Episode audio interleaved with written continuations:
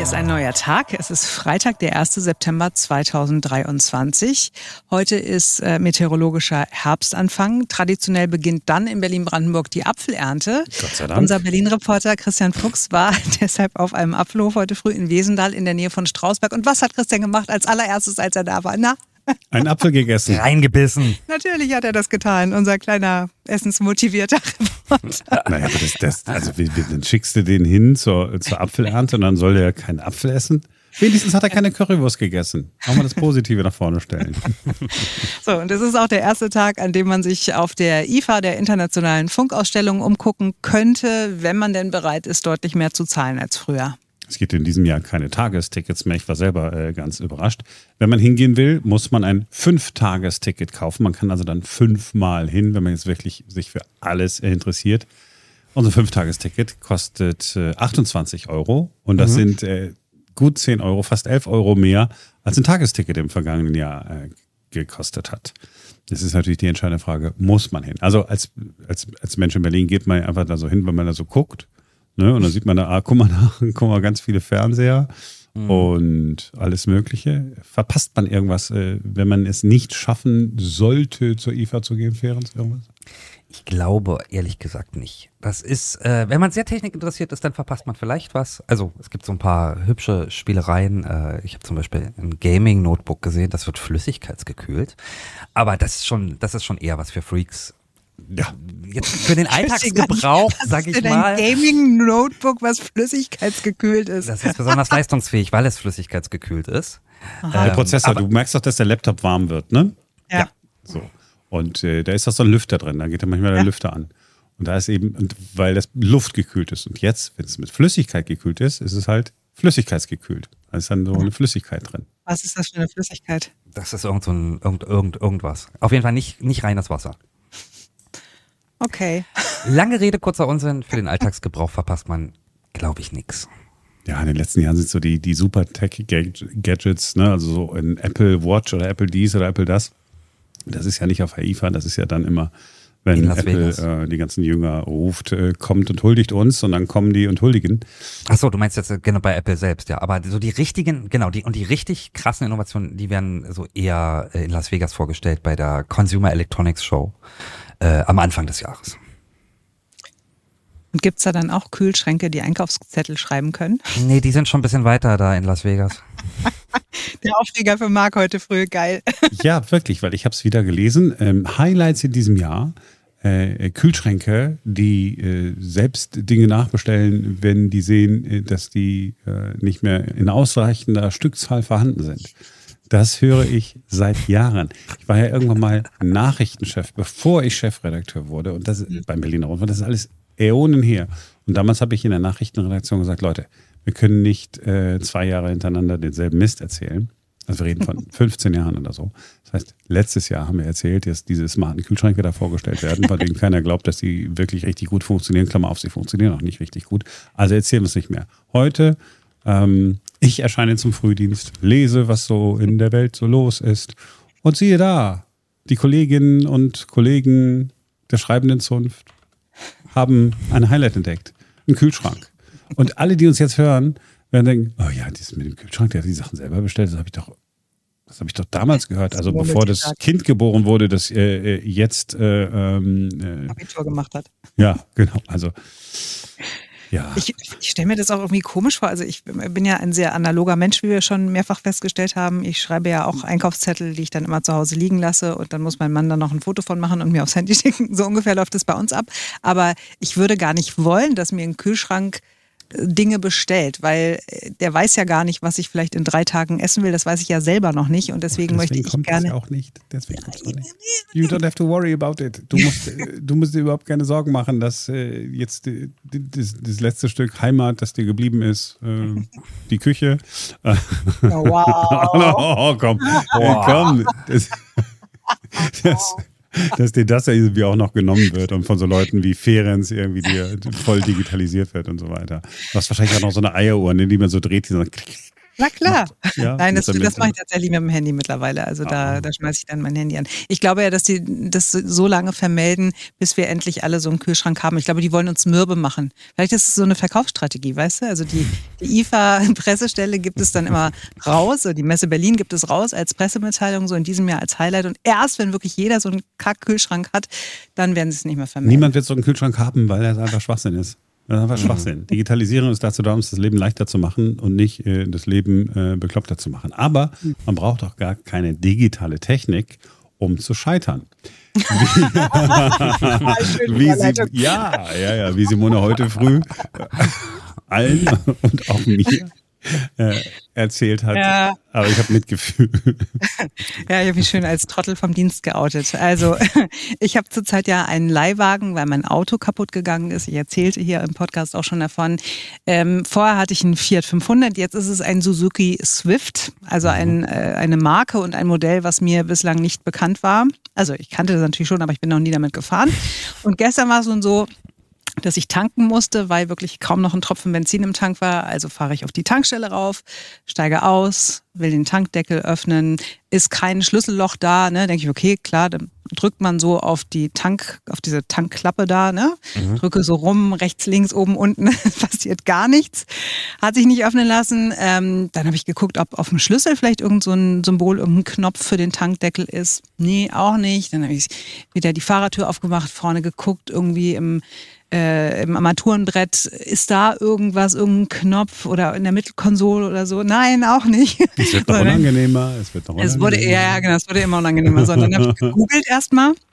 Suzuki Swift Tankdeckel lässt sich nicht öffnen, hat auch nichts gebracht, es war sehr unbefriedigend. Und dann habe ich gedacht, okay, was mache ich jetzt? Was mache ich jetzt? Und dann habe ich überlegt, quatsche ich jetzt hier irgendwen an auf der Tankstelle? Mhm. Aber es war mir zu peinlich. Dann habe ich in dem Autohaus angerufen, die mir das Auto geliehen haben. Und dann ging so eine Frau dran, vorne vom, vom Counter. Und dann habe ich gesagt, ja, hallo, Simone Panteleit hier. Und ihr habt mir ein Auto geliehen und so, so ein Suzuki Swift. Und ich kriege den Tankdeckel nicht auf. Ist mir total peinlich, aber könnt ihr mir sagen, wie ich, wie ich tanken kann, weil sonst komme ich hier nicht mehr weg. Und die Frau war wirklich so, okay, äh, das hatten wir auch noch nicht. Ich frage mal nach. So, düdel, düdel, düdel. Und dann kam sie wieder ran und sagte so, ja, ähm, einfach mal im Fußraum gucken. Ja, und ich so, ah, ja, und dann habe ich mhm. geguckt in ihrem Beisein, sagst du, ja stimmt, da ist ja dieser Knopf, so ein kleiner Hebel, den man so ziehen musste. Und so neben, ist neben dem Sitz? Ja. Ja, habe ich auch schon mal gehabt. Ähm, manchmal geht er auch, manchmal ist es für den Kofferraum und manchmal ist es für den, den Tankdeckel. Aber genau diese peinliche Situation habe ich auch schon erlebt bei dem äh, äh, Wagen, den zwar nicht ich, aber jemand anders äh, geliehen hatte. Weil da kommst du ja wirklich nicht drauf. Wie unpraktisch. Ja, warum überhaupt? Aber hast habt ihr es selber gefunden oder musstet ihr auch irgendwo anrufen und einen ja, Telefonjoker nehmen? Wir haben es selber gefunden. Ich wollte es jetzt nicht sagen, um dir nicht das Wochenende vollends zu verderben, nachdem du äh, äh ganz Berlin. Ähm, Warte, ich heb gleich die Laune. Ich heb, heb gleich die Laune, Simone. Also, ähm, mir ist was ähnliches passiert. Ich war im Urlaub und ich hatte äh, mir einen Mietwagen gebucht. Mhm. Und da war ich in dem Mietwagenbüro und die waren noch total nett und wie das so ist, ne? Kreditkarte, hm, hm, Schlüssel, ja, Auto steht draußen, vorne rechts ist so blau. Okay, Auto gefunden, reingesetzt in das Auto. Man muss dazu sagen, ist ein mit manueller Schaltung gewesen, das Auto. Mhm. Ich meine von doch von Skoda, ja. So ein Skoda, so ein kleiner. Und dann habe ich mich halt reingesetzt und will den Wagen anlassen und drehe den Schlüssel rum und nichts passiert. Dreh den Schlüssel mhm. nochmal rum, passiert wieder nichts. Alles tot. Und weil ich früher ein altes Auto hatte, dachte ich gleich so, ah ja, okay, jetzt haben sie mir versehentlich ein Mietauto hingestellt, wo die Batterie tot ist. Also bin ich äh, zurückgedackelt zu dem Mietwagenbüro. Die sind aber zwischenzeitlich schon in die Mittagspause gegangen. Also musste ich da anrufen, hab gesagt, oh ja, ich bin der, ich war vor fünf Minuten da, hm, hm, ich habe das und das Auto. Ich drehe den Schlüssel, aber der, der, der, der startet einfach nicht. Der, der, da muss, da, irgendwas muss da sein, die Batterie ist tot. Und sagt die Frau ganz trocken, ja, um den zu starten, müssen Sie die Kupplung treten. Ja, da kommst du ja nicht drauf. Da kommst du nicht drauf. Bei Aber einem, muss man nicht bei einem immer Automatik, die Kupplung treten? Nee, also bei einem Automatik Nein. musst du immer die Kupplung treten. Äh, zumindest seit bei den Modellen, die mindestens seit den letzten die Bremse 10, Jahren. treten. Da musst du die Bremse äh, treten. Ja, entschuldige, genau, da musst du die, da musst du die Bremse treten. Aber beim äh, beim Schaltwagen kannst du, den kannst du ja auch anlassen, äh, also starten, wenn du im Leerlauf bist und vielleicht ah, noch die Handbremse ja. gezogen hast, dann kannst du ihn einfach anlassen, dann springt er ja auch nicht nach vorne. Und weil ich, äh, ich habe so die Macke, ich setze mich ins Auto, nehme den Gang raus, ziehe die Handbremse an und dann starte ich den Wagen erstmal. Mhm. Ja, das funktioniert nur leider bei dem Auto nicht, weil da muss man die Kupplung treten, da muss er auch erstmal drauf kommen. Es tröstet mich ein bisschen, aber es war wirklich ein sehr, sehr peinlicher Moment, vor allen Dingen, weil die Autohausleute gedacht haben müssen, also die hellste Kerze auf der Torte ist die Panteleit vom Radio irgendwie auch nicht. Natürlich Äh, nicht. Und Sie du sagst jetzt nicht, allen erzählt nein, du sagst nicht, ja, wahrscheinlich schon, wahrscheinlich schon. Nein, ich, ich habe doch gesagt, das ist, das ist mir auch schon passiert. Ja, trotzdem, wenn ich dir so eine Steilvorlage gebe, dass ich sage, die hellste Kerze auf der Torte und so weiter, dann kommt normalerweise immer irgendwie noch ein böser Spruch hinterher und dem wollte ich nur vorbeugen. Lasst uns doch einfach jetzt noch kurz über Fußball reden. Ja, wir wissen jetzt, gegen wen Union Berlin in der Champions League äh, spielt. Ähm, also Real Madrid, SSC Neapel, Sporting Braga aus äh, Portugal. Es, jetzt, sagen wir mal so, wir haben hier in Berlin mal echten Top-Fußball, den wir wieder äh, sehen. Vielen Dank, Union Berlin. Naja, äh, Real Madrid, ich meine, diese ganze Diskussion immer leichte Gruppe, schwere Gruppe und die Bayern haben angeblich eine leichte Gruppe und die Dortmunder haben eine Horrorgruppe, die Todesgruppe, wie das dann immer heißt, und Union Berlin, oh, da muss man nochmal so gucken. Naja, klar, es ist Fußball Champions League. Ich meine, was, was soll passieren? Was haben wir denn gedacht, äh, wen es dann da so gibt? Ah, und dann, wir werden wieder hören, lösbare Aufgaben, oh, äh, unlösbare. Es wird sensationell. Es wird sensationell sein. Und wenn Union Lauf hat, hat Union Lauf. Und man, man kann alle schlagen, auch wenn ähm, die Wetten gegen einen sind. So ist das halt.